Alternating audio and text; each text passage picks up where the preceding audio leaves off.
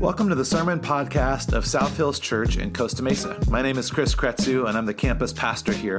Thank you for carving out the time to listen to this today. I hope that you will be encouraged and challenged, and ultimately that you'll have a deeper sense of God's love for you. I'll be back after the message is over, but until then, I hope that you enjoyed this episode.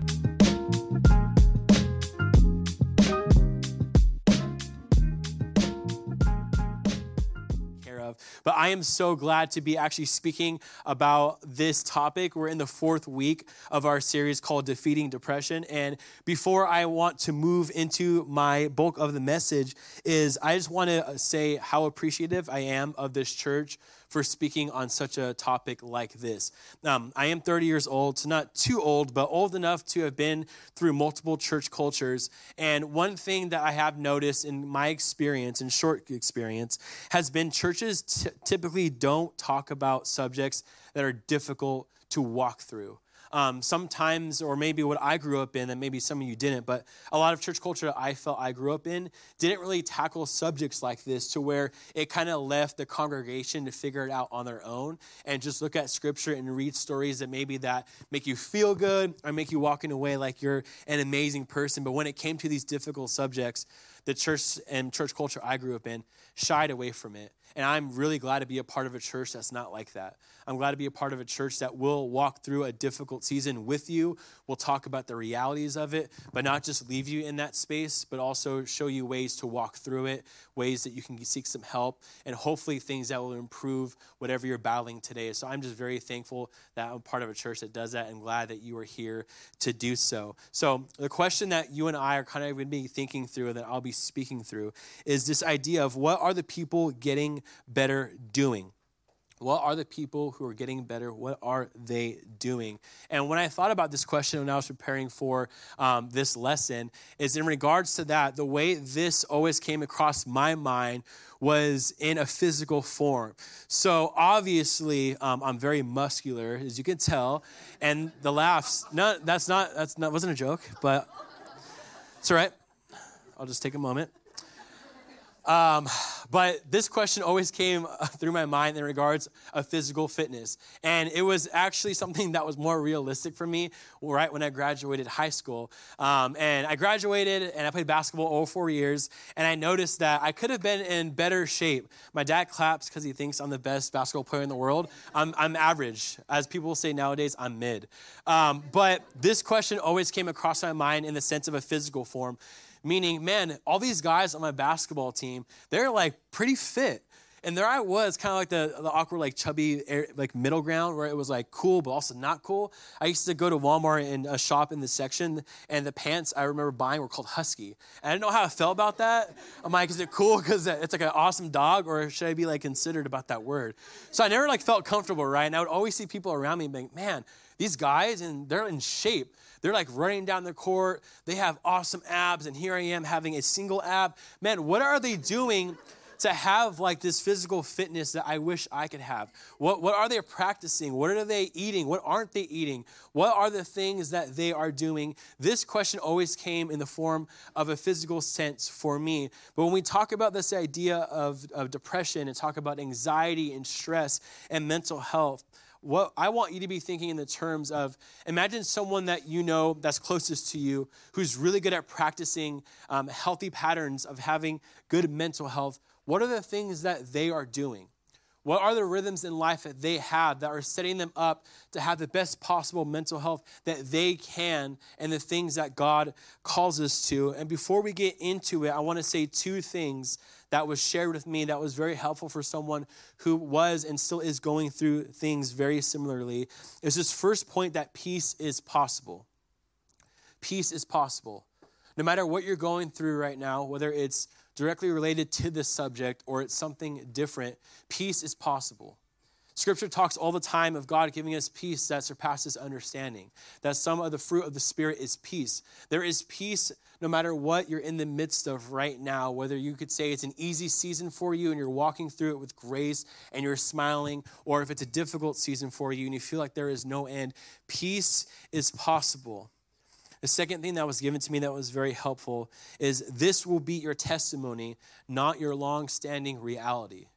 Meaning that same thing, whatever you're walking through, difficult or easy, whatever that may be, is it's not going to go on forever. God uses people's pain, God uses people's struggles, and God uses difficult seasons to be your testimony and to share that with people who either are going to go through it or are walking alongside it with you, but it won't last forever. God is going to use this to be part of your testimony. So, when we go back to this question of what are the people getting better doing, here are some things that maybe I thought came up in your mind that might have discouraged you. And if you ever think about doing something for the first time that's going to benefit you, whether it's mental health, physical health, whatever that may be, there are sometimes doubts that come. And I want to reassure you that when doubts come, they are not from God. If there's anything you're attempting to do that God has called you to, and you're saying, oh, there's this, that, or the other, that's a straight lie from the pit of hell itself. That is something you don't believe in, that is something you don't walk through, and that is something you need to see it, identify it for what it is, and say, God has called me to do other than the doubts that are creeping in my head. But here are some doubts that have popped up in my head when I thought about doing things very similar to this subject. Is how did I not know that? Kind of like, that's so obvious. So that time I was super fit, there was a moment, I wouldn't say a moment, there was a period of six months, okay? Six months, I did not eat bread. And let me tell you, I love my bread. And it's probably obvious, but I love bread. Once again, the laughter doesn't encourage me. I love, I love bread. And there was six months I did not have bread. And that was tough. And it was so difficult. And I saw weight just like fall off my body. And I thought, how did I not know that? Like, duh, not eating a bunch of carbs would cut weight. Like, how did I know that? Duh, Alec, you're so dumb. The thing about that, I'll say real quickly, is your brain needs carbs to function. So I wouldn't recommend it because you walk around like a Hulk. And I was just like super ripped and like cut, but I was like, uh, like, what do you do? I'm like, lift weights. I needed to have a healthy balance of eating carbs and not fully rejecting them. But that was a doubt that came in my head was how did I not know that? It's so easy and so obvious. How come it's something I wasn't already doing? Another one is that'll never work for me. It might work for him or for that person or her, but it's not going to work for me. Maybe another doubt that may come into your mind that's a from the pit of hell itself. Or I already tried that. Hey, oh, you know, I tried to do that. I tried to cut this away or start doing that. But man, I, I just don't think it's going to work this time around. Or the last one is just plain out, I don't want to do that. And let me tell you, it was difficult to cut out that for six months. And it's even more difficult when it comes to the subject of battling anxiety, stress, and depression. And sometimes you go, I just don't even want to attempt to do it because it is so difficult. But what I want us to do is look at a story in the Bible that I hope will be encouraging to you and will let you know that there is hope in whatever you're going through. So this is Acts chapter 9, and we'll be going through verses 1 through 19. And it's a chunk of scripture, but I think it'll be a, a good story for us to view and to think about so we understand kind of the lens that I want to have on as we talk about this subject today. Um, the character we're looking at is Saul. This guy is formerly known as Paul um, in the church world, but before he was Paul, the guy who wrote most of the New Testament, he had a very different objective in his life that he was pursuing that was nothing close to what God had designed him for. We're going to read his whole story and then try to put ourselves in it and see maybe what God is calling us to do that might be similar to Saul's conversion. So, once again, um, Acts chapter 9, if you have a Bible, feel free to open it, go on your app, or we have it on the screens for you here. So, Acts chapter 9, verse 1. Meanwhile, Saul was still breathing out murderous threats against the Lord's disciples. He went to the high priest and asked him for letters to the synagogues in Damascus, so that if he found any there who belonged to the way, think of Christianity when you hear that word, the way, whether men or women, he might take them as prisoners to Jerusalem. As he neared Damascus on his journey, suddenly a light from heaven flashed around him. He fell to the ground and heard a voice say to him, Saul, Saul, why do you persecute me? Who are you, Lord? Saul asked. I am Jesus whom you are persecuting, he replied. Now get up and go into the city, and you will be told what you must do. The men traveling with Saul stood there speechless. They heard the sound, but did not see anyone. Saul got up from the ground, but when he opened his eyes, he could see nothing. So they led him by the hand into Damascus. For three days he was blind, and did not eat or drink anything. In Damascus, there was a disciple named Ananias. The Lord called to him in a vision, Ananias. Yes, Lord, he answered.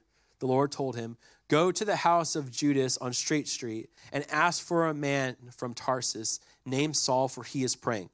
In a vision, he has seen a man named Ananias come and place his hands on him to restore his sight. Lord, Ananias answered, I have heard many reports about this man and all the harm he has done to your holy people in Jerusalem. And he has come here with authority from the chief priests to arrest all who call on your name. But the Lord said to Ananias, Go. This man is my chosen instrument to proclaim my name to the Gentiles and their kings and to the people of Israel. I will show him how much he must suffer for my name. Then Ananias went to the house and entered it. Placing his hands on Saul, he said, Brother Saul, the Lord Jesus, who appeared to you on the road as you were coming here, has sent me so that you may see again and be filled with the Holy Spirit. Immediately, something like scales fell from Saul's eyes, and he could see again. He got up and was water baptized, and after taking some food, he regained his strength. So before we knew Saul as Paul, he was this guy that was completely against Christianity and the things that Jesus' followers said that he did. So, what Saul would do is walk up and he would look for Christians who were following and would say, I'm going to take you to prison because you're going against the cause that I have for my life and that the true God of the Bible and of the world is about. You're going against him. So imagine us sitting here doing this, having church, and Saul walked in. It would not be a good morning for us. So Saul had his life that he was living. He had his rhythms. He had his patterns that he was following day to day that he thought were healthy for himself and for the cause he was following. And in the middle of that, we see God interrupt and say, actually, those things that you are doing are not healthy. Those things you are doing are not why I created you. Those actually go against the sole purpose you were designed, and we are going to change some things up. And maybe now you're starting to see why we're looking at this story today. Is sometimes we may have similar patterns in our lives and different things that are causing us not to live healthy lives and maybe even have some mental health and does not set us up appropriately to have the best success we can as followers of Christ. And looking through that story, we see some things that Paul or sorry, Saul realizes that he needs help in. The first one is he becomes blind. He can no longer see Things don't make sense. He doesn't know any sort of direction. Next one is he seeks help. He goes, Man, I need to go find some help because God has told me to do this. So I'm going to go out and ask for some help. He gets a mentor named Ananias. And in chapter, or sorry, verses 17 through 19, we see that. He goes to Ananias. Ananias heals him and tells him about what God visited him in a vision and what his life is going to be. The next one, we see him retreat from his normal life. He goes, I used to pursue this and I, these were my rhythms and habits, but now I'm going to retreat from these things. And last is he recalibrates. I want us to go real quickly to Galatians chapter uh, 1, and we're going through verses 16 through 18. And I think this is so important for us as human beings, not just Christians, but for human beings as well. That this is so important this idea of retreating from life and rethinking our lives and what we're pursuing. This is verse 16 through 18. It says, My immediate response was not to consult any human being. I did not go up to Jerusalem to see those who were apostles before I was, but I went into Arabia. Later, I returned to Damascus. Then, after three years, I went up to Jerusalem to get acquainted with Cephas and stayed with him 15 days. So, after that story in Acts, Paul, who was formerly known as Saul, now takes three years off from life to say, I need to rethink everything in my entire life because I was living life one way. God met me in the middle of it and called me to live another. How many of us really have that time to do that? How much time do you and I reflect and recognize that we just take a step back from whatever we're doing right now? And it doesn't have to be three years because I understand none of us could really live in California and take a step away from our responsibilities for three years, especially our jobs.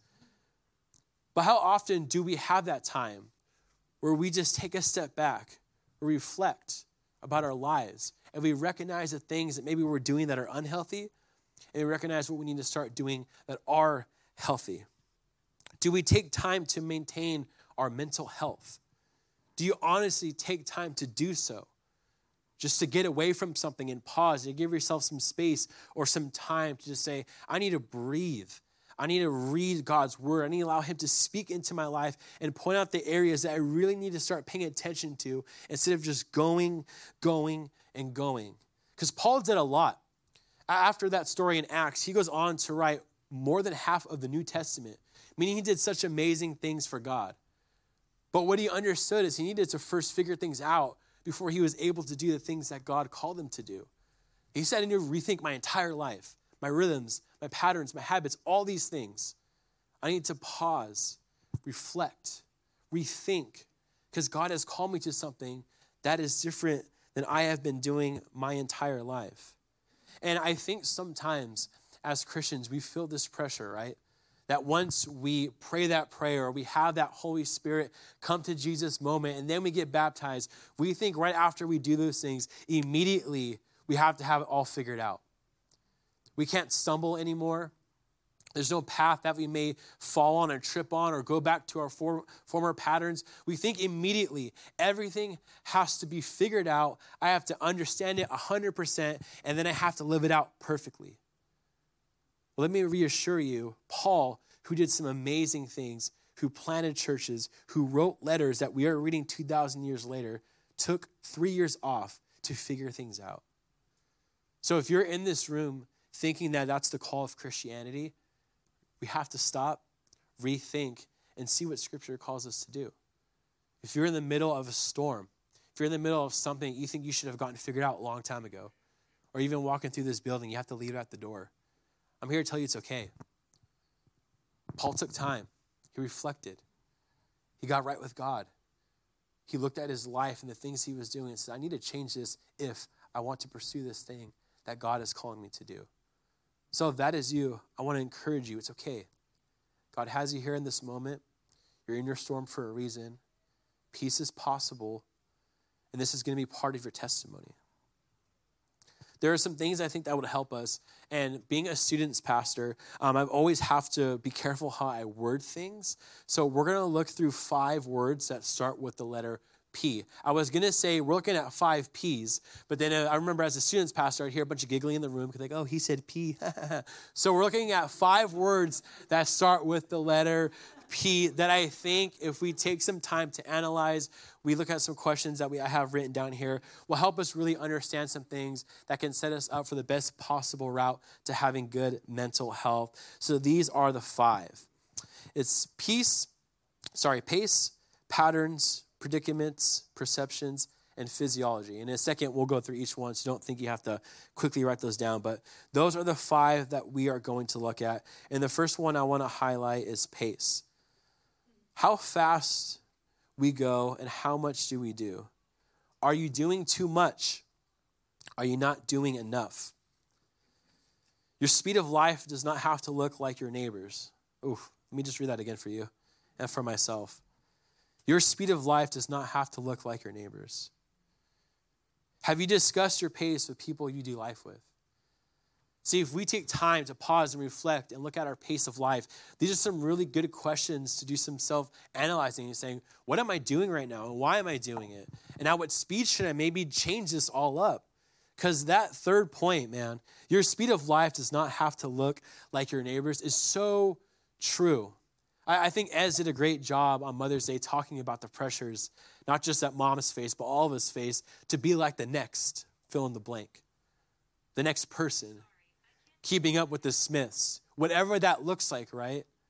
Sometimes we have this pressure where we're looking around at people who have great habits, great rhythms, great mental health, and they look as if they're struggling with nothing and their life is perfect. And then we look at ourselves and we go, How come I'm not there yet? what a failure I am. God must be so disappointed that I'm not like fill in the blank. Even in the church community, sometimes you see someone like myself or Jamie or just people that are up here with the microphone and you go, man, that person on stage has it all together. I need to be like them. How, how come I'm not there yet with my knowledge of the word? How come I can't pray like that person? I get nervous just praying over me a meal. But man, how come I can't be like that person? Why I why I'm not there with my personal faith journey? But like we read in Galatians, Paul took three years off. to figure out his pace, to figure out what God called him to do. And it wasn't to compare himself to people. It was, hey, I have such an incredible calling on your life that I need you to figure out something for yourself that works for you and works for my relationship. How many of us have time to do that? To sit down and look at our pace and say, Am I just doing too much? Do I need to cut something out? Do I need to start doing something? These are some very helpful things to, for us to practice. Next one is patterns. Are there some unhealthy things in your life that you need to get rid of? For me, it was bread, and it worked well. And bread's back in my life, as you could tell. Draining, good things can be one of them. Good things can be draining. It could be a good pattern you have in your life, but it's just draining you too much. And as a pastor, I can tell you that is such a real thing as part of my calling. Is I'm called to do things for the kingdom, and they're great, good things. You see life transformation happen in people. You see kids, because I'm in student ministry, take amazing steps of faith, get baptized, go on to do some awesome things. And we have this pressure as pastors and professional Christians to always want to go, go, go, and do, do, do. See, if I was with students, they would have laughed at me because I said do, do. Seeing if you're paying attention to what I said earlier. But sometimes there's this pressure just to do that very thing you always have something to do. You got to always be on because I got to do good things for the Lord. Well, good things can be very tiring. And I think Paul understood that, that there's going to be a lot of good he's going to do for sure. I don't even think he knew 2,000 years later, later people will be reading his letters, but he still took some time off, took some time to relax, to recalibrate. Maybe another unhealthy pattern is a relationship, or maybe setting boundaries at work or learning how to say no. How many of us need to learn that, including myself, right? Next one's predicaments. It's noticing special situations in your life and giving yourself a break. I mentioned earlier that all of us are not wired the same, and I think that's a godly purpose. Because if we were all wired the same, the world would be boring because we'd just be the same robot walking around. But God created us very differently from one another. There's some similarities, but very different.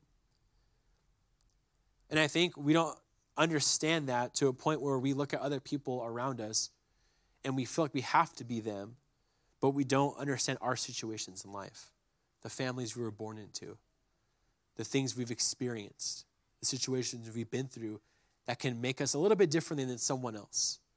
Or someone else can have had a totally different upbringing that makes them really successful at having good mental health, but your situation could have been different. And that is okay. It doesn't have to all be the same because we weren't wired the same. And God wants to use whatever you and I have been through to be a personal testimony. Another one is perceptions. What assumptions do you make? How can those assumptions be incorrect or need adjusting? Like, I need to be like this person. That's an assumption and a lie that's straight from the pit of hell. What is God revealing about your perceptions that need to change? Saul perceived that his life was arresting Christians that were following the way, and he thought that was the thing he was doing to bring glory to God. And we see God step in there and say, That's not what it is. Here is what your life is going to look like that I've called you to do. And he had to correct Saul in that and corrected Saul so much that he became Paul. And the last one that I think is super important is physiology. That's looking at our brain health, how we're wired. And something that I think that maybe I grew up in and maybe some of you did too in the church world is that when we talked about physiology, it was almost this thing that was like something that wasn't talked about in church. That you have to ignore that side of things and just focus on God and all the good things about Him. But when it comes to the bad things about ourselves that may require some medication and other things that are very important, we think that's a no no. And that is not true whatsoever. There are Christian doctors, meaning God has ordained someone to be a doctor and use medical things to help you through life. That is not a sin. That's just something that's a supplication. It's a benefit that you and I can use if you need to in order to set yourself up to have a foundation to pursue good mental health. In Matthew 7, there's a verse about a man building a house on, a, on sand or on a rock. And some of us, just trying to build something on a rock may be a task in itself, and that is okay. I, I, for myself, don't struggle with those things, so it's a little bit easier for me. But if that is your story, that's okay. You don't have to rush to be the person that can start building on a firm foundation right away. God has provided things for us that help us walk through these things, like brain chemistry. Do you even have the capacity to build on a rock? Does that sound exhausting? How do you even start? Those are great questions to ask yourself. Verbal processing. There's licensed therapists who can help you at a level that someone may not be able to. And it's good and it's God given and it's okay. Psychi- psychiatric medication, prescription medication, supplementation, nutrition, these things are good, godly things. Do not think you are sinning and not trusting God enough by taking some sort of medication that sets you up to be the best version of you. That is not a sin. That is encouraged by God to do so. Physical stimulation. Maybe it's just working out. Maybe it's just taking some time off and getting a nice massage to allow yourself to have that breathing space, to be able to do these other things that we've been talking about. Like I mentioned earlier, this subject this is something that I've had to deal with very often. Um, I wouldn't say I have anxiety. I've for sure never had an anxiety attack. Um, definitely nowhere near depression. Um, there is moments of stress in my life, but I, I, can say I don't really struggle with this. When I was preparing for this message, I was kind of struggling and saying, how do I how do I make this personal for me? because it's awesome to share a bunch of facts. It's awesome to share a bunch of things that people have studied and, and, proven that are helpful for individuals. But how do I make this personal for me so I can share with you something that may encourage the rest of you that don't struggle with this topic as much. And recently, I, I came across some mental health issues. Um, being a pastor is very difficult, um, it's very demanding, but it definitely has its joys from it. And I've been working in ministry for about seven years. In September, it'll be around eight. But um, I worked for seven years in ministry, and that was a part of two other churches before I came here to South Hills Church. And I was on fire for God. I remember when I came to Christ for myself and really felt that God was real, God was alive, and it was something to me. And I was going to a church and I was on fire. And I was serving everywhere. I was serving in preschool ministry. Thank God that's not what God called me to do because I figured it out real quick. It was preschool ministry. I did, um, uh, you know, elementary, and that was fun. But still, I'm just like, man, these kids just like want to eat their boogers and don't want to pay attention to all the great things I want to say about God. Um, I was serving with adults. We went to some awesome mission or local mission trips. We went to Compton and we were re-beautifying houses and painting them and doing some easy kind of ground level work and all these great things. And I was serving everywhere. And I'm like, all right, God, what's it going to be for my life? Because it's not kids, it's definitely not youth. What is it going to be? And God goes, You're actually going to be a student's pastor. And I'm like, That's funny, God. But God called me into student ministry, and I've been doing that for the last seven years. And it is great, it is awesome, but it's very demanding. So, over those seven years, I learned a lot about myself. I know myself outside of ministry and just serving and volunteering and being a part of the church, but not really being the church. So when I had that time, I started to figure out a lot of things about myself. And the two past places I worked at were very demanding with my time, very demanding for my time. And through COVID and all the things that we experienced these past two and a half years, I got to a place where I stopped just doing things I enjoyed. Uh, although I was doing great, good, godly things for the kingdom, when it came to being Alec and the things I enjoyed as a human being, I just stopped doing them. I used to love to surf, and I still do, and I was not surfing for the longest time. And I moved from Buena Park, which is really, you know, half an hour inland, to Huntington Beach. So I had no excuse of, oh, it's too far and I can't make the drive or blah, blah, blah. I lived even closer to the beach and I stopped surfing for a while.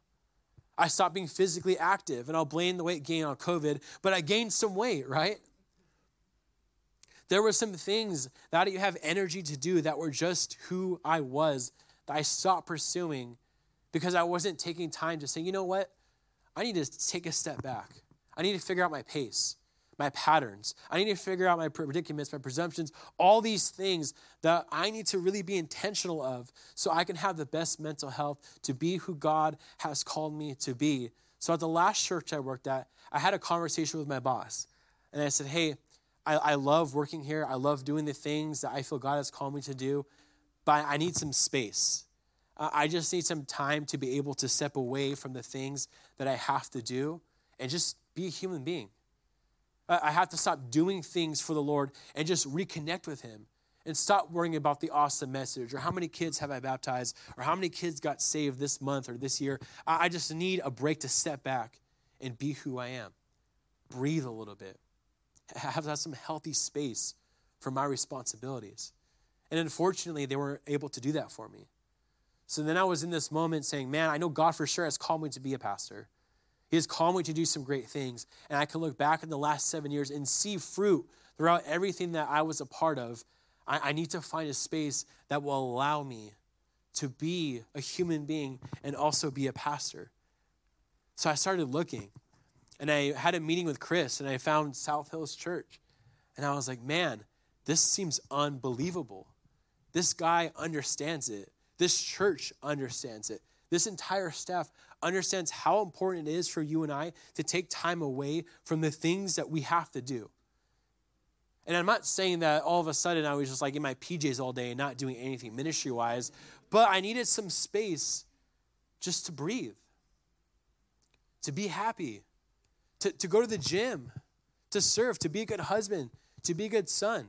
There was some space that I needed in my life that I was not taking seriously that got me to a point where I lost my passion and I lost my joy for being a pastor. I'd be driving to church and I'm like, man, I don't even want to be here tonight. I just like want the night off from, from youth ministry and just to hang and relax. I'd be there with kids who were excited to be a part of the ministry, but I wasn't even excited to be there. See, now I didn't take time to recognize how important these simple things of life are, like patterns, healthy things that are just essential for us to be a human being, let alone be a Christian and do the amazing things God has called us to do. And when I came to South Hills, I go, this is exactly where God wants me to be. I have space. I can reflect. I can recognize. I can open my word and say, God, what are some things that I need to change that aren't helping me to become more like you? See, I think all of us need that same space. Whether we work in ministry or we don't, we all need this space to get away from whatever God has called you to do right now in this moment. Just to have some time to breathe, to be who you are, to be a human being, not having to always be a father or a mother, be, be a, a worker or a boss, be, you know, the best dad or mother in the world. Just to step away from that for some time and say, okay, what is God calling me to do? What are some patterns I need to figure out? What are some rhythms in my life that I need to start doing to be able to go back into all those spaces and be who God has called me to be in every single one of them? And it would be very difficult if we don't take these things seriously because we will show up with a cup that's either half empty or fully empty. And if we have nothing to pour out, how is God going to use us to impact those people around us? See, I think it's so important for us to understand mental health and anxiety and depression because whether you deal with this or not, there are people around you that may be dealing with this. And they're just waiting for one person to say, I'm taking this seriously. Whether it's this season you're in or maybe it's just stress related from work, that does not matter. What matters is that we have these practices in our life and allow the Spirit to speak in so we can go out to the world and impact people in a healthy way. So I want to encourage you is if you wrote some notes or took some pictures, try to practice some of these. Maybe this week you look for five minutes in your busy week. And I know a lot of you are busy. I don't have kids yet, so I understand that's another thing. I, get that. But just try to find five minutes. Wake up five minutes earlier, or maybe go to sleep five minutes later, or just something to say, okay, let me practice one of these for, for a quick couple of minutes, just turn some things off, put my phone away, take off the hat or the role that I'm wearing. And how can I just step into this space to practice some of these things so I can start allowing healing to come into my life for what God has called me to do? And I can promise you, whenever you invite and have that space, God honors that. When you attempt to do things, when you try to think of even building a house on a firm foundation, in those moments, in the struggle, in the storm, God will meet you and God will honor you in that because God's word says it every single time. That when you're honest, you're open, He comes in, He speaks, He brings life. And I want to end with the two things that I started with peace is possible, and this will be our testimony. not your long standing reality. Let's pray.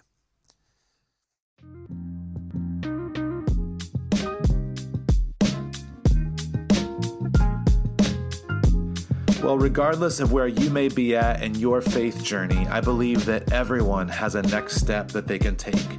If you'd like more information about what it means to put your trust in Jesus, information about getting baptized, or maybe even attending a Discover class to grow more in your faith, you can visit us online at southhills.org forward slash Costa Mesa and then scroll down to the Next Steps section. If you'd like more information about tithing or supporting South Hills financially, you can visit southhills.org forward slash giving. Thanks again for listening today, and I hope that I get to see you soon.